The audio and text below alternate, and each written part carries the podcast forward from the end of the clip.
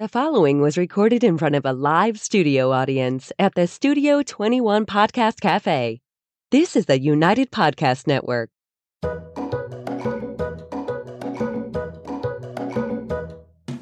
Welcome to the Quirky Dog Podcast, inspired by some of the quirkiest dogs you can ever imagine and the owners who love them. This podcast is brought to you by the quirky couple themselves, Scott and Jess Williams. Their aim is to educate and entertain. Here's Scott and Jess.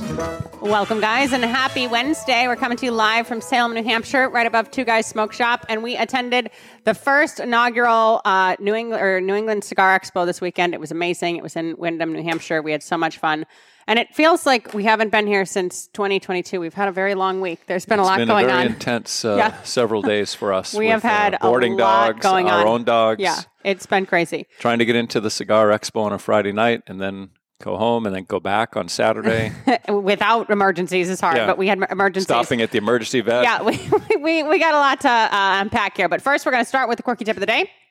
All right, my quirky tip of the day is if your dog happens to be on antibiotics for some reason and you normally give a probiotic or you're giving probiotics because you don't want the probiotic to accept, upset the microbiome with the antibiotics and everything else, give it at least two hours separate from the antibiotics or the probiotic does not get the benefits.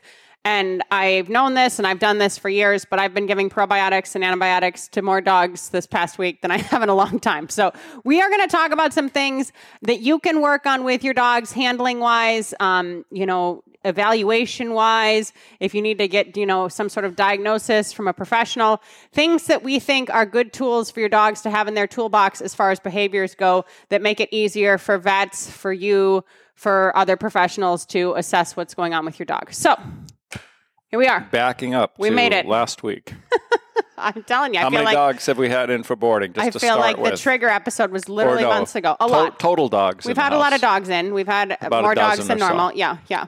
And uh, we had a dog that was coming in that we've had we've boarded all these dogs in the past. It's not like they're new dogs we're not aware of. And the morning the dog was supposed to get dropped off she has to go to the vet the emergency vet because the dog ripped a toenail off. This is the you know first thing in the morning. So she goes to the vet. They clip off the hanging toenail or whatever. But then the dog has to be in a cone for the entire time we have the dog Yeah, because he would So because he was licking at his and toe. that specific dog had an ear infection before that. And we had, had a boot camp dog in that was getting some, you know, paw licking, some eye draining. He came in on antibiotics for a skin thing. We had our cream goldens, our favorite. It's a circus. They took me down. Golden Oh, yeah. Mafia took me out. Like it, they've had medical issues. It has been a thing upon thing upon thing upon thing. And I guess the most pressing thing has been Jimmy. Yeah, It's so been very stressful. My dog Jimmy, uh, Jess took him out and beat him up and hurt his leg. I No, didn't. he- he Jimmy, just the Jimmy randomly had a random neck thing going on last week. I was worried about him.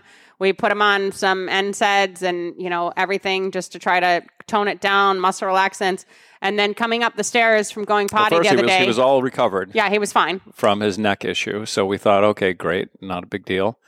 And then Jess took him out to go potty, and they were both coming in together. He was taking two steps up, a, just literally just two steps. And I don't know what happened, but he seems to have torn his Yeah, cruciate he, he, his. it seems like he has a knee injury. We have an ortho appointment. He's on three legs. He's been on three legs for a week. yeah, we have an ortho appointment um, October We've seen four vets. We've taken him through all of our Everything we can do. Jess's support team that she has built around her for the past several years.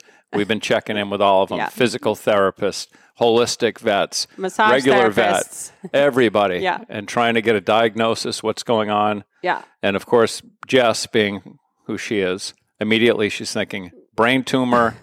This is a, a, a bone cancer. This is ter- will we have him next was- week? Will they tell us to put the dog down? it was very stressful in relation to the next situation too. We don't have a full diagnosis on him yet. It's looking like something knee, but literally we have been through the ringer with dogs this week. And really, when we started talking about this and un- unpacking all this together, it's we've been so grateful for what these pet dogs, you know, will allow us to do with them with handling. We've been so grateful with how we can manipulate Jimmy and show different people different things. I've been so grateful that I have such good control of Jimmy because now with a seemingly pretty unstable rear left leg, I can do a lot with him and he's not hurting himself worse. So He's wearing a harness and he's Yeah. going out to pee in a harness, and we're keeping the weight. we rented a leg. laser and we're doing everything we can for our boy to get him as strong as possible. We have a brace coming. He's going to be wearing a brace. Yep, we're hoping to get a custom brace, PRP. I don't We're know. thinking We'll about figure doing yeah. What what does the PRP, stand PRP for again? platelet replacement, Platelet rich platelet rich plasma. Yeah. So which I thought about for my shoulder, but we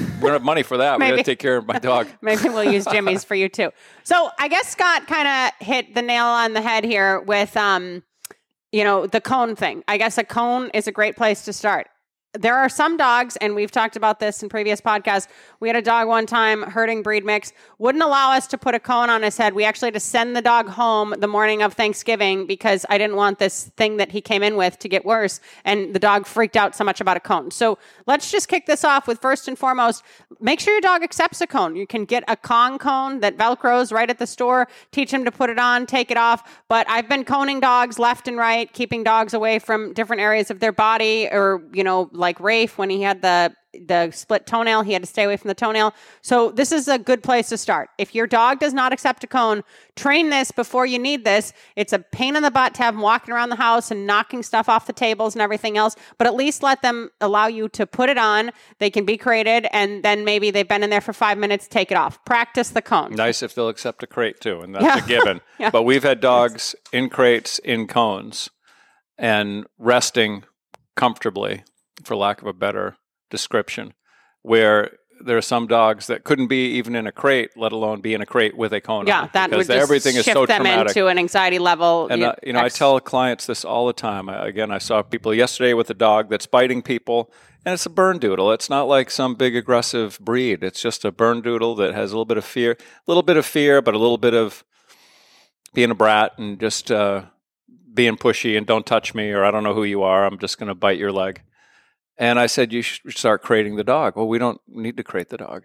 Well, and I started explaining this. You create the dog not because you need to create the dog, but to get the dog to start accepting your direction, you're going in a crate now. It's not a punishment.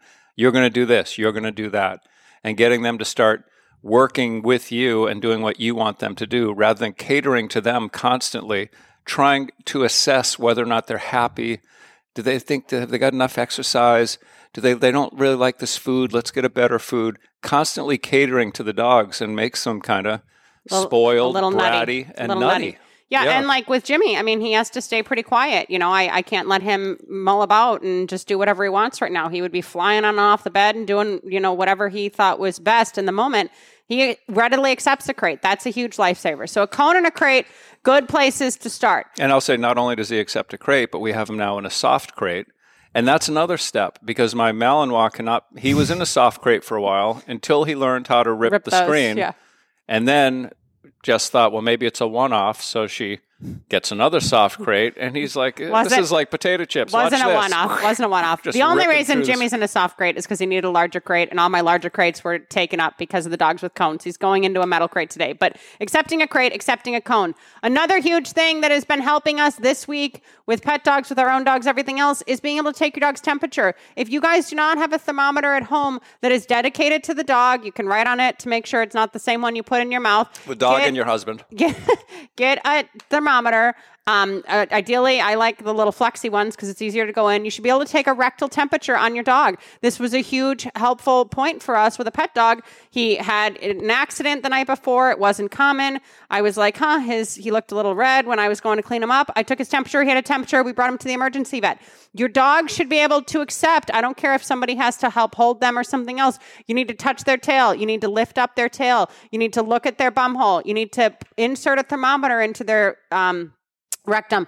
A dog's temperature goes up to 102.5. Don't freak out. It's different than humans, but it is good to know when you show up at the vet and say, "Hey, he's running a fever." This is partially how we knew that Vital was had a pyometra this summer. She was running a fever. Well, same with my dog when he had the prostate. Uh, yeah, Cousteau with the prostate inflammation. We were ruling out maybe Jimmy having some tick-borne thing with multiple like stuff go, jumping around his body this week, making sure he didn't have a temperature. If you cannot at least manipulate the dog's tail to look around and take that a step further to be able to take their temperature, huge helpful thing. Lot and it helps the vets out also when you go there.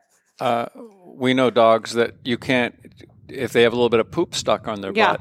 That's a dangerous thing. Trying to get this Yeah. poop off the dog's butt. The dog's going to turn around and freaking nail you. that's on my list. Pull a So, poop. This is the yeah, same. it's the same as Yeah. giving the uh, the temperature. I mean, it makes the vet tech's life easier also, but it you know it's a good way to even avoid an unnecessary vet visit. Your dog seems a little off. You can take his temperature. There's no temperature. Okay. You don't need to run to the vet necessarily if he's a little off. You know, we don't. You want to try do as much as you can at home before you start spending a lot vets, of money. And the vets are busy. It's not even about the money. They can't always see you the day of. Like, let's figure some stuff out. And if you're listening and you're like, okay, my dog does not let me near his rear. He hates his rear. I can barely touch his rear feet. Everything else. Where do I even begin with this kind of stuff? You're not going to take the temperature the first time. You're not going to now, you know, manhandle the dog and get them to the ground and wrestle them to the ground to try to make this happen once. Have someone else holding the dog with a leash. The dog is on a collar rather than a harness so they can't turn around. Have that person feeding the dog. Maybe first you just step over the dog, you touch the tail. Start counter conditioning that it is okay to be near your bum hole. Nothing traumatic is going to happen. You can deal with it and you're going to build up from there. You, you know, pretend to take a comb and get a poop off. You're not actually going to be uh, taking a huge poop off the very first time to teach your dog to deal with it. Start to build a positive association with these things where you have someone helping you. If the dog is taking food, you're giving them good cookies and the dog is starting to accept, okay, my mom can do this. It's all right. If nothing else, then you can help stabilize the dog and hold the tail up at the vet's office when you go in for your next appointment. And you should be, in addition to that, one arm is underneath the waist because they're going to want to sit as soon as Yeah. you start trying to get, you know, look under their tail. You need to keep them standing so you can uh, see what the heck's going on there. It's basic handling. We've talked about it a million times. It seems like nothing until you need to do it. And this is why they have to medicate so many dogs because Yeah. if they if the dog starts fighting and you know depending on the level of aggression or discomfort, their first go to is we got to give a mild mild sedation because the this dog needs veterinary care and they can't receive it. All right, we're going to move on from the butt and the tail and everything else after break, and uh, we're going to give you more tips for dealing with the rest of the body during these situations. Want to keep up with all the latest from the Quirky Dog podcast like me and Murphy here? Then make sure you head on over to the YouTube channel and subscribe. Or if you prefer to listen to the madness, go on over to iTunes or Spotify and follow the Quirky Dog podcast. And hey, while you're there, leave a rating and review and let them know what you think of the show. Until then, keep it quirky. Okay, so talking about um, you know dealing with the dog, having to groom the dog in certain ways, and everything else. And just as an FYI, this isn't a handling episode. Scott and I did, uh, you know, the importance of being able to handle your dog early, early, early, early, early in our podcast career, and we did a home remedies episode that was like you know stuff that you should have around to help treat your dog. This is just basic care of if your dog doesn't already have it, you should maybe look into this because we've used all of these things this week and it has helped us a ton. And it's really stressful when you don't have these things.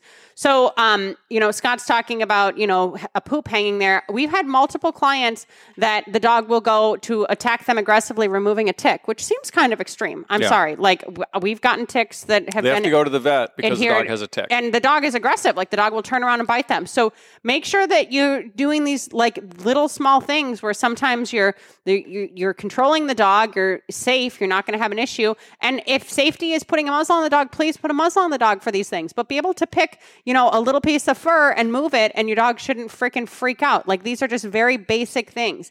If you have a dog who is not aggressive in any way, shape, or form, I still would suggest you condition them to a muzzle. Jimmy was in quite a bit of pain early on this week. I never did have to muzzle him, but it is times like that where, you know, dogs that are all of a sudden really social, they're having pain, they don't know how to, you know, communicate what's going on, they may show some aggression. So it's nice to be able to get the dog accustomed to a muzzle. They accept wearing a muzzle if there is a very high degree of pain because they don't have a lot of ways to communicate, oh my God, ow, except with their mouths. Yeah, and I, I tell people this stuff too. It's just teaching the dog to accept. You know, I talk about just leash pressure, just guiding a dog to the right, to the left, on a leash. Yep. Which is we're not even getting into any kind of special obedience. Just take some direction. Come this way with me. Come that way with me. Yeah. And it's natural that dogs oppose that pressure in the beginning when they don't know what's up. You start to try to get them to go this way. I'm not talking about just luring them with food everywhere because obviously we can all do that. But they need to trust you. And I use the, you know, comparison to a horse with the reins and just that gentle leash pressure to the right or left steers the horse. They, they, they understand that as a direction to go. And that just takes a little bit of time, a little bit of patience. But it's the same thing with the, with the dogs. You don't need to wait until you really need to get this dog under control to, because then it's just so much more work because Yeah. they're fighting because they're uncomfortable Yeah. and it's a big problem. And the So- same thing with moving them around when they're muzzled too. Ideally, if you're going to a place where you need to hand the leash off to someone and you want that dog to be muzzled, the dog can not only just be muzzled, but it can take a few steps muzzled and not be freaking out and creating a whole new issue. And we had a great um, with uh, was it Lola that Yeah. uh, uh, the woman sent us video. The dog didn't like a muzzle. We got the dog used to putting the muzzle on, and we were able to get. And that was a big deal. This dog really did not not a big want fan to of have the a muzzle. muzzle on. Yeah. We got the dog to accept putting the muzzle on and taking about one or two steps. And this is during the boarding and training. It wasn't part of what we were doing, but it was just we could see the need for this, you know. And so she continued on with that. And she has this dog now where she can walk that dog all over the place in a muzzle. And one thing she it was really cool. She had the the what's it called the um, spray cheese, that can the of- can of cheese, yeah. can of cheese, cheese. whiz, yeah. so she had the muzzle, so she could walk the dog down the down the yard, stop, sit, stick the can in the muzzle, squirt it. The dog's all excited, walk all the way back. So it worked out well, you know. Yeah, muzzles and movement, important things. We talked about handing the leash off. Uh, our emergency vet uh, locally, they're pretty big on we're going to take the dog back. That's just how they handle things. So when we had an issue come up with a pet dog this weekend, Scott brought the dog in. The dog needed to be handed off. If the dog has resource guarding issues of people or doesn't want someone new taking the leash or something else, that is a good skill to work on for these situations where the dog may be sick, the dog may need care, the dog may have hurt himself, the dog needs to be more confined. Be conscientious of working through this small issue. Not that you can hand the leash off to anybody on the street. I don't care about that, but start training with a specific friend. What would that look like? Maybe you give a cookie, then the friend takes the leash, then you give another cookie, then the friend, however it works, figure out a way that if you need to hand that leash off, get it to happen safely because there's been a lot of leash handing off this week. And I will say, you know, that's one of the uh, canine good citizen test Yeah. uh, activities that many dogs fail. Like they do, all, there's a, uh, their obedience is good. They can walk and sit and say hello to someone and pass another dog and all that stuff. But there's that separation anxiety component where you here take my dog and they walk away and the dogs get really stressed when you leave. completely mental. So you may not notice that if you never are in a situation where you need to do it. And then when you go to do it, you may be surprised that, wow, this dog is really kind of overreacting to this situation of me walking away. So work through these things for the benefit of the dog. It's not just for the benefit of the techs and the vets. Of course, in the end, it is so that the dog can get the care they need, but so that the dog is less stressed. The more you can throw at the dog, and preferably in a positive way, but getting them to accept it one way or the other, the more confident they are and comfortable in all of these situations that are different but not necessarily new. Yeah, and the better I've done it before, I just haven't done it here. and the better care they're going to receive because literally like it is a joke what's been going on with us right now it's been a full-on infirmary there are more medications in our house and pharmaceutical medications than i've had and i think since we've lived in maine like it's been insane Speaking of the medication, so here's another one. We we had two dogs come in, two or three that came in with their bottle of medications. One had a skin rash issue, and we didn't know about it. one had Uh, lyme one had Lyme. But the thing is, they were easily giving the medication in food and treats. Well, when the dog comes into our care, a lot of dogs are kind of stressed out. Why am I here? And they don't want to eat. They don't want to take a treat now because this is all different. I don't know who you are. I'm not comfortable with this scenario. So you need to be able to pill the dog. The dog has to get the medication in them. They won't take it in the treat. You can try all kinds of different hot dogs and stuff. If they're not going to eat because they're upset about being in a new environment, and this happens a lot. You need to be able to take them out, put them in a sit, open their jaw, stick that pill in the back of the throat, hold their mouth closed, massage their until you see them swallow. Yeah. And ideally, And that's a pain in the butt. Normally, when the dog sticks its tongue out, you know, if their mouth is closed, the dog has actually swallowed the pill, and you need to check and make sure. But yeah, that's another great one. If you cannot pill your dog, just start going with a small piece of hot dog, put it in the back of their throat, let them swallow that, get them used to that. That is a great one to bring up. As far as um, dealing with dogs, handling other things that have been going on this week, I know that all dogs don't love their nails done, and we don't have to get into nails right now. I talk about nails a lot. Everyone, by at this point in time, should know my preferred way to cut nails is having a dog in a sit in between my legs, reaching down, or having the dog flipped on its back, so I have access to all four. If I need a muzzle, I'll use a muzzle. But those are my preferred ways to cut dogs' nails. If your dog hates their nails being cut, and that's a whole other podcast and a whole other situation, whatever journey you're on there, that's your own journey. You should still be able to pick up their foot. You should still be able to look at their toenail. This dog that had the split toenail when he came in, when we picked him up from the emergency vet, I had to be checking that toenail. He was on antibiotics and he was on anti inflammatories, but I had to make sure that wasn't getting worse. I had to make sure that he wasn't having access to that and making it a bigger deal than it needed to be. So if your dog hates its nails being cut, that's one thing. That doesn't mean now that paws should be off limits, that checking a toenail should be off limits, that moving their toes should be off limits. Do you know how badly we wanted Jimmy's orthopedic issue? And again, we're grateful it's hopefully an orthopedic issue than something more a splinter in the systemic pad or yeah. That we're, we're checking his toes left and right like oh you know maybe it's just his toe. You should be able to do these types of things and manipulate your dog in these little ways to start to diagnose things and to rule things out. If it is a problem you can introduce a muzzle and you're just doing this in a positive way. You're not waiting until the dog has actually fractured its toe and now you want to start moving its toes around. So uh, toenails is a big one to be thoughtful of. Another thing about the paws, that especially with Jimmy, who he's a long-haired um, border collie, he gets a ton of fast-growing hair between his toes. So if His that, man hair grows everywhere. if that isn't maintained and kept short, he doesn't have good traction on hard wood because there's all this hair underneath his pads. You know, so we are just typically is at least once a month. You're just going through and little scissors and just clipping all this hair so that he has a nice clean pad. Know, we've done so much stuff to give him good traction. It just kills me that he got this. Well, this knee we don't thing, even but- know what's going on yet, Yeah. but he's uh, he's okay and he's happy today. All right, um, teeth and ears, you guys, another big thing. So frequently, you know, if a dog is showing signs like maybe not eating or eating on just one side of its mouth, you want to be able to look in the dog's mouth and see if their teeth are okay, see if something's fractured, see if maybe they have a tick in their gums from a hike they took. If your dog does not allow you to go up and look in its mouth, that is something I would start to work through. Ears are another big thing. It has been a hell of a summer for ears. I don't know what the rest of the country is like, but it has been humid as heck in, you know, southern Maine. Ears have been going crazy all summer, all dogs, not just dogs in our care. It has been a hard summer for dogs and dogs that get ear infections, and even dogs that don't normally get ear infections. They were popping up this summer. Dogs don't like to have their ears looked at when they're in pain. They don't like to have the otoscope going in when they're in pain. Start to condition your dog to sit, allow you to look in its ears. You can put a tissue in its ears without actually having to clean anything, without actually having to get deep in there. Let have the dogs l- allow you to start doing these little things to them to rule out. Okay, it isn't something in their mouth. It isn't an oral problem. It isn't an ear infection. Okay, he's shaking his head. I just want to look in his ears and make sure. Start to do that because I have cleaned more dogs' ears this past week, probably two, than all summer. Dogs don't always love that. Scott might have to hold the leash so I can, you know, get better traction and make sure I get it properly clean. These are huge things that you can work on away from issues that will help you later on in life. another opportunity, if need be, to throw on the muzzle Yeah. because they might. You're you're right on the head. They can turn and snap at you. And yeah, just cleaned some ears where there were we had these um terrible. what the Goldens. They didn't have ear infections, but they were on the cusp. Yeah. Their ears were getting greasy. Uh, she would stick a cotton swab in there and pull out all kinds of crud and then clean them and rinse them out and get them all nice and clean.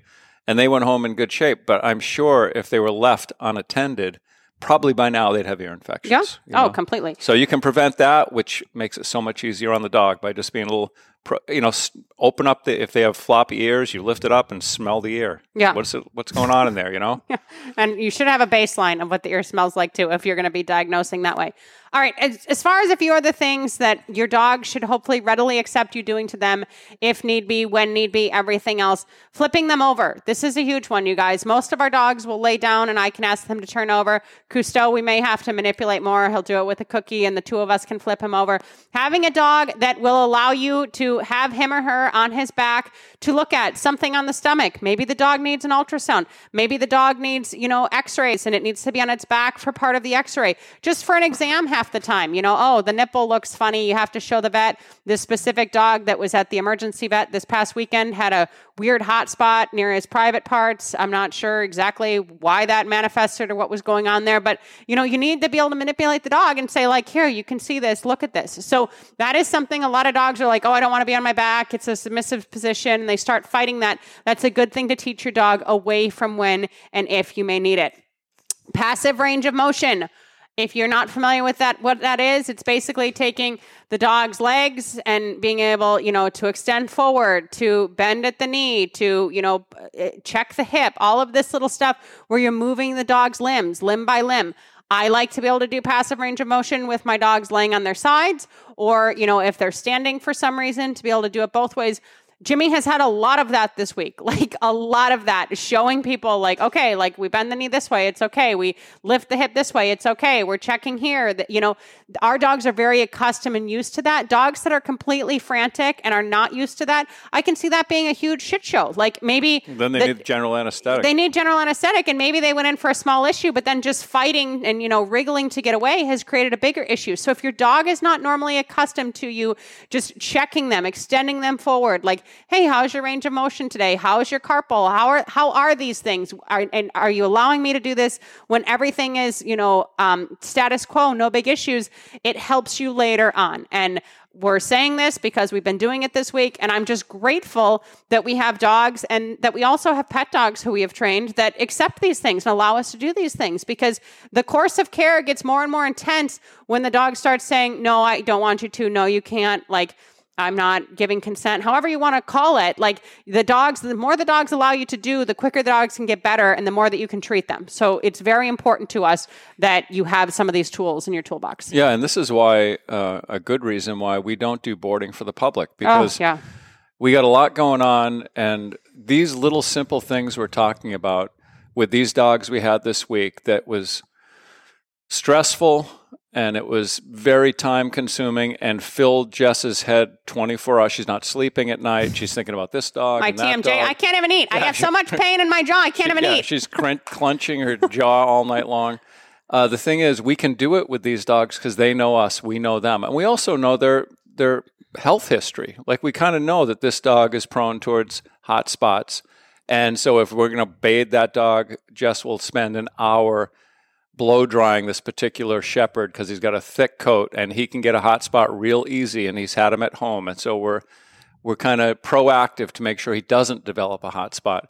But we know the dogs, they know us, we can handle them. And if we can't handle the dog, we wouldn't take the dog in for boarding if they were very aggressive or there was a problem like that, you know? So we I don't even can't even think of any dogs that we wouldn't take that we haven't had in for boarding and training. no, but, no. But the point is yeah, we get them to we know take the 'em back. dogs. That's Yeah. why we take them. We'd be less likely to take a dog because of the owner at this point than the dog.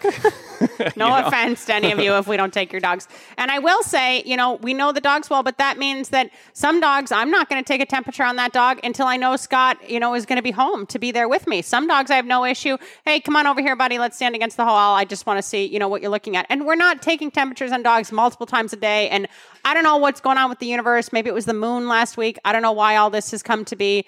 Thankfully, it seems like Jimmy is going to be okay, but it has been a lot. And it's been a lot for us who are professionals who have been doing this as a livelihood together for the last decade. And Scott's been doing it for 20 years. What and I will gonna say that we had two dogs in for boarding, uh, one for boarding and training, and one for boarding, both with aggression issues that were the best dogs that we've had all week. We had one dog that bit, jumped and bit a plumber in the chest and was like, "This is a big 150 pound dog." And we took the dog in. Even Jess was apprehensive about, you know, if, this dog, if I can't do this within- within 48 hours, we got to send the dog back. She's turned out to be a, a dream, Yeah. a really nice dog. Then we have this other dog that the people, they say, "Oh, she's okay." We hadn't. I only did classes. I didn't do boarding with this dog. And she's going home today, and, And she's been a dream. They were so worried about like, well, are you able to touch the collar? And we're like, well, yeah. What are you not telling us? We we love her. We love her. So yeah, the And she turned aggression out to be cases aren't always the big deals. But and even the one that Scott talking about, the bigger dog, that dog's had microbiome issues on the doxy and with you know loose stool, and it has just Oh, been a freaking nightmare. She was treated for Lyme, right? Yes, That one? and that's Yeah. why her tummy went crazy. Yeah, like yeah. It, it, it is a lot to care for dogs, you guys. It's a lot to care for one dog. And I just want to close from an orthopedic standpoint. Um, dealing with Jimmy, hopefully, again, you know, we're just going to get this figured out. Hopefully, it's just a partial tear. If it is a CCL, um, I'm so grateful that he doesn't seem to have something more intense and systemic going on. I cannot tell you how important it has been to be able to know what Jimmy looks like at a normal gait, to be able to walk Jimmy on a leash where he's just, you know, walking along normally and not even trotting. And he accepts, you know, hey, take it easy. Don't push too hard. Don't push off that leg. He's laying there for laser treatments. We have to laser him three times a day. Dogs that will accept these treatments and that you can control on leash, especially when it comes to these orthopedic issues, it's it's huge. It is just a godsend because you know a lot of these pit bulls tear their CCLs, and it's nothing against pit bulls, but they're crazy to begin with. They don't have good leash mechanics to begin with, and now all of a sudden they have this bum knee, and now they're still crazy on three legs, and they're- you know it's, it's just, just gonna- making it's everything down- so much more hectic. Yeah, so slow down the healing. Yes, you if know? you do not have a way to put a piece of equipment on your dog and say like, "Hey, you know, I need you to take it easy to walk slowly, even if that means necessarily putting food in their face at first. I don't care. It it, it is night and day difference to make your job easier because the dogs that are just mental, that they don't understand how to be on a leash, they don't understand leash manners, they just want to pull.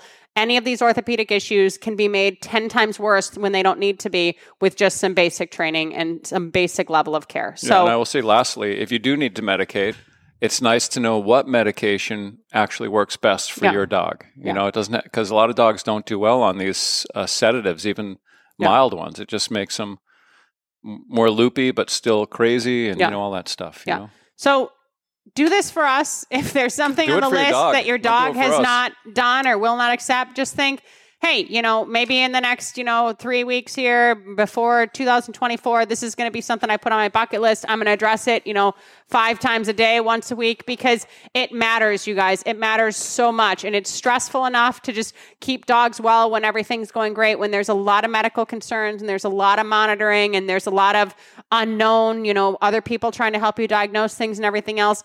The more knowledge that you can bring to the table with, you know, you can do this to the leg and it's fine. The dog didn't have a temperature yesterday, it does this morning.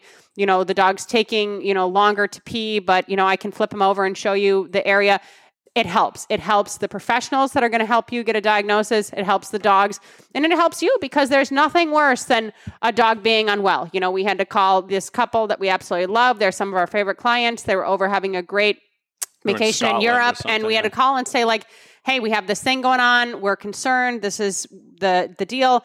Call ahead with the emergency vet." I've been worried sick about Jimmy. I mean, literally, this is the worst anxiety I've had probably in a very, very long time. It, it's stressful to us when our animals are not well. so do it for was- yourself. I'm gonna- Don't make a joke. I'm going to find an all-terrain wheel. Oh my God! He with keeps a, sp- saying he's going to put one wheel on him. I don't think this is a wheel type situation. All right, you guys. I hope we helped you a little bit. If there's something we missed, as always, feel free to email us at studio at thequirkydog.com. If you want to work with us in person, we work from Portland, Maine to Manchester, New Hampshire to Boston, Massachusetts. We will see you next week. And in the meantime, keep it Keep quirky. it quirky, guys. The views and opinions expressed by the hosts, guests, or callers of this program do not necessarily reflect the opinions of the Studio 21 Podcast Cafe, the United Podcast Network, its partners, or affiliates.